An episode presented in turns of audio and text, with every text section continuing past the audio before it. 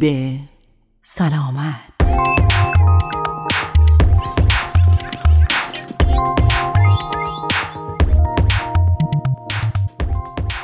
درود بر شما شنوندگان و همراهان همیشگی برنامه سیب سلامت در این برنامه قصد داریم به بررسی ماهیت آرزه افزایش فشار چشم علل، عوارض و راه های تشخیص و درمان آن بپردازیم. پس تا انتهای برنامه همراه ما باشید. فشار چشم بالا یا پرفشاری چشم معمولا اشاره به وضعیتی دارد که طی آن فشار داخل چشم بالاتر از حد نرمال است. فشار چشم با واحد میلیمتر جیوه اندازه گیری می شود. فشار طبیعی چشم بین 10 تا 21 میلیمتر جیوه است و پرفشاری چشم زمانی است که فشار چشم بالاتر از 21 میلیمتر جیوه باشد. اگرچه تعریف این آرزه در طول سالها تکامل یافته، اما فشار چشم بالا معمولاً به عنوان یک بیماری با معیارهای مختلفی تعریف می شود که بدین شرحند. فشار داخل چشم بیش از 21 میلیمتر جیوه در یک یا هر دو چشم که یک یا دو بار در مطب اندازه گیری می شود، عصب چشم طبیعی به نظر می رسد، هیچ علائمی از آب سیاه بر اساس تست میدان دید وجود ندارد، هیچ علامتی از بیماری چشمی وجود نداشته باشد، زیرا بعضی از بیماری های چشم باعث افزایش فشار داخلی چشم می شوند و نهایتا اینکه برای تعیین سایر علل برای فشار بالای چشم پزشک سیستم تخلیه چشم را بررسی می کند که باز است یا بسته. این سیستم که زاویه نام دارد با روشی به نام گونیوسکوپی دیده می شود. این روش شامل استفاده از یک کانتکت لنز خاص برای بررسی های تخلیه در چشم است تا ببینند آیا باز است، باریک شده یا بسته شدند. فشار چشم بالا به خودی خود یک بیماری نیست. بلکه پرفشاری چشم یک اصطلاح به کار رفته برای توضیح وضعیتی خاص در افرادی است که باید بیشتر از سایرین برای جلوگیری از آب سیاه مورد معاینه و بررسی قرار گیرند. به همین خاطر اصطلاح مشکوک به آب سیاه برای این افراد به کار می رود یا کسی که چشم پزشک نگران این است که ممکن است آب سیاه داشته باشد یا اینکه به دلیل فشار چشم بالا بعدها دچار آب سیاه شود. یک معاینه چشم ممکن است آب سیاه صدم زننده به عصب چشم را نشان دهد. آب سیاه یا گلوکوم هنگامی تشخیص داده می شود که صدمه عصبی چشم و تغییر دید به وجود آمده و مشخص باشد که معمولاً با فشار چشم بالا و گاهی اوقات با فشار طبیعی است. مکانیسم افزایش فشار چشم دلایل مختلفی دارد. مورد اول تولید زیاد مایع چشمی است. آب چشم مایع شفاف است که در چشم به وسیله جسم مژگانی که پشت روزنه قرار گرفته تولید می شود. این آب از طریق مردمک حفره داخلی چشم را پر می کند که فضای بین روزنه و قرنی است. این مایع از چشم به داخل ساختاری به نام شبکه ترابکولار تخلیه می شود. جایی که روزنه و قرنیه با هم برخورد دارند. اگر جسم مژگانی مایع زیادی تولید کند، فشار داخل چشم زیاد شده و موجب پرفشاری چشم می گردد. مورد بعدی تخلیه ناکافی مایع چشم است. اگر مایع چشم به کندی از چشم تخلیه شود، تعادل تولید و تخلیه مایع شفاف چشم به هم خواهد خورد که این نیز موجب فشار چشم بالا خواهد شد. مورد دیگر عوارض داروهای خاصی است که می توانند باعث افزایش فشار چشم شوند. به عنوان مثال داروهای استروئیدی استفاده شده برای درمان آسم و سایر بیماری ها موجب افزایش خطر پرفشاری چشم می شوند. حتی قطره های چشم استروئیدی پس از لیزیک و جراحی چشم نیز می توانند موجب فشار چشم بالا در افراد مستعد این امر شوند. اگر به هر دلیلی داروهای استروئیدی برای شما تجویز شده با پزشکتان مشورت کنید که مرتب شما را معاینه کند. مورد دیگر ضربه به چشم است. یک صدمه به چشم می تواند تعادل تولید آب و تخلیه از چشم را برهم زند که ممکن است منجر به پرفشاری چشم گردد. گاهی اوقات این آرزه می تواند ماهها یا سالها پس از صدمه به وجود آید.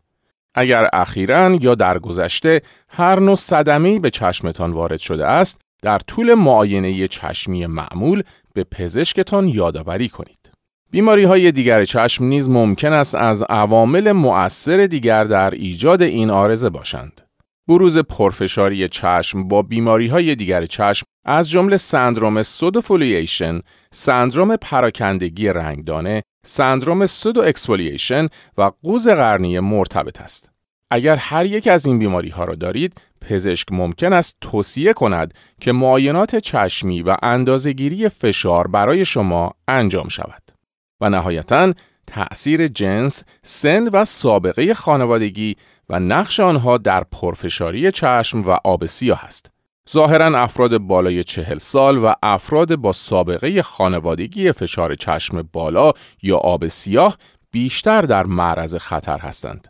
افرادی که زخامت قرنیه مرکزی نازکتر از حد نرمال دارند نیز ممکن است در معرض خطر فشار بالای چشم و گلوکوم باشند. در بخش پایانی برنامه همراه ما باشید تا به بررسی علائم و راه های تشخیص و درمان این آرزه بپردازیم.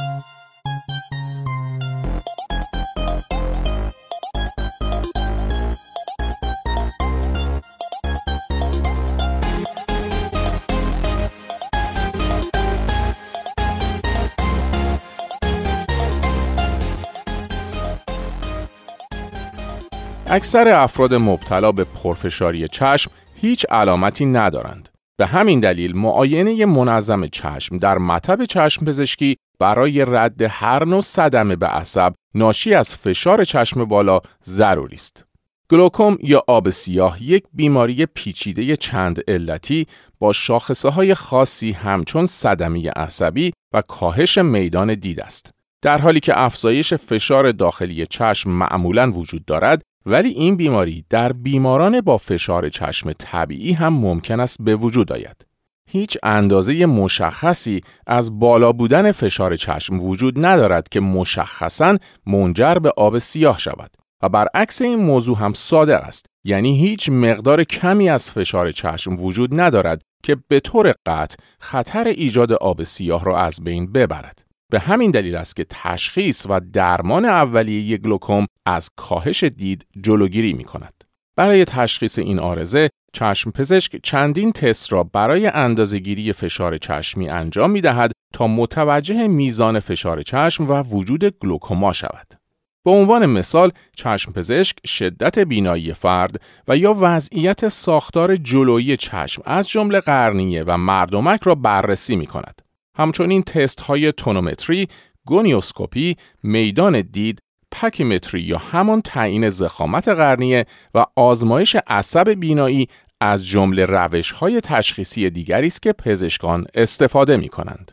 هدف پزشک از درمان کاهش فشار قبل از ایجاد کاهش دید گلوکومی است. درمان طبی معمولا برای افرادی که در معرض بیشترین خطر ابتلا به گلوکوم هستند و آنهایی که علائم صدمه عصب بینایی دارند انجام می شود. انتخاب نوع درمان توسط پزشک به میزان زیادی بستگی به فرد دارد. بسته به وضعیت خاص بیمار ممکن است درمان با داروها یا فقط پیگیری وضعیت بیمار باشد. بعضی از چشم پزشکان همه افراد با فشار بالاتر از 21 میلیمتر جیوه را با داروهای موضعی درمان می کنند. بعضی هم درمان پزشکی انجام نمی دهند مگر اینکه شواهدی در مورد صدمه عصبی وجود داشته باشد. اکثر چشم پزشکان اگر فشار بالاتر از 28 تا 30 میلیمتر جیوه باشد به خاطر خطر بالای صدمه عصبی آن را درمان خواهند کرد. اگر دچار علائمی مثل حاله، تاری دید یا درد شدید و یا افزایش فشار داخلی چشم با تأثیراتی روی دید شده باشید، پزشک به احتمال قوی درمان طبی را شروع خواهد کرد. بسته به مقدار صدمه عصب نوری و سطح کنترل فشار داخل چشمی در صورتی که فشار به اندازه کافی کنترل نشود افراد با پرفشاری چشم ممکن است لازم باشد هر دو ماه تا یک سال یا حتی زودتر معاینه شوند. اگر متوجه هر گونه قرمزی در چشمانتان شدید که به طور مداوم باقی بماند و از بین نرود، باید نگران باشید. معمولا اگر جسم خارجی به چشم شما وارد شود، قرمزی ایجاد می شود و این قرمزی بعد از مدتی از بین خواهد رفت. اما اگر همچنان ادامه یابد، باید هرچه سریعتر به پزشک مراجعه کنید. پرفشاری چشم می تواند ناشی از یک اختلال چشمی موجود همانند نزدیک بینی باشد. همچنین اگر اخیرا جراحی چشم داشتید بسیار احتیاط کنید تا چشم شما در معرض های احتمالی خارجی قرار نگیرد. برای جلوگیری از این بیماری باید با پزشک مشورت کرده و تمام دستورالعملهای مراقبت از چشم را رعایت کنید زیرا غالبا جراحی های چشمی می توانند منجر به فشار چشم بالا شوند. همچنین اگر متوجه شدید کسی در خانواده شما مشکل فشار چشم بالا دارد، باید به این موضوع توجه کنید. اغلب یک جستجو در سابقه پزشکی خانواده ها به رسیدن به علت ریشه‌ای بیماری چشمی خاص که بیمار را اذیت می کند کمک می کند. گاهی اوقات بیماری های دیگری که بیمار اخیرا با آن دچار شده می تواند زمینه این بیماری را فراهم کند. بنابراین اگر دچار بیماری قلبی، فشار خون بالا یا دیابت هستید، می توانید در مورد این احتمالات با پزشکتان صحبت کنید. هر روز ورزش کنید. بهتر است وزن خود را در صورت چاقی پایین بیاورید چون اضافه وزن اغلب این اختلال را تحریک می کند. به جز این شما باید مصرف الکل را کنار گذاشته و سیگار را ترک کنید. این دو عامل نه تنها به چشمان شما بلکه به کل بدنتان صدمه می‌زند. همچنین سعی کنید که زندگی بدون استرس داشته باشید. برای محافظت از خودتان باید یاد بگیرید چگونه با استراب مقابله کنید و نهایتا به یاد داشته باشید یکی از بهترین کارها برای پیشگیری از فشار چشم بالا معاینه مرتب توسط چشم پزشک است. همراهان عزیز برنامه سیب سلامت به پایان برنامه امروز رسیدیم. به یاد داشته باشید برنامه‌ای که شنیدید حاصل تلاش تیم ترجمه و تولید محتوای رادیو آریناست. این رسانه هیچ گونه روش درمانی و تجویز دارویی را پیشنهاد، تایید یا رد نمی کند و برنامه سیب سلامت صرفاً برای ارتقاء دانش عمومی شما از منابع موثق پزشکی تهیه، گردآوری و ترجمه می شود. با آرزوی تندرستی و بهروزی برای شما تا سیب سلامتی دیگر بدرود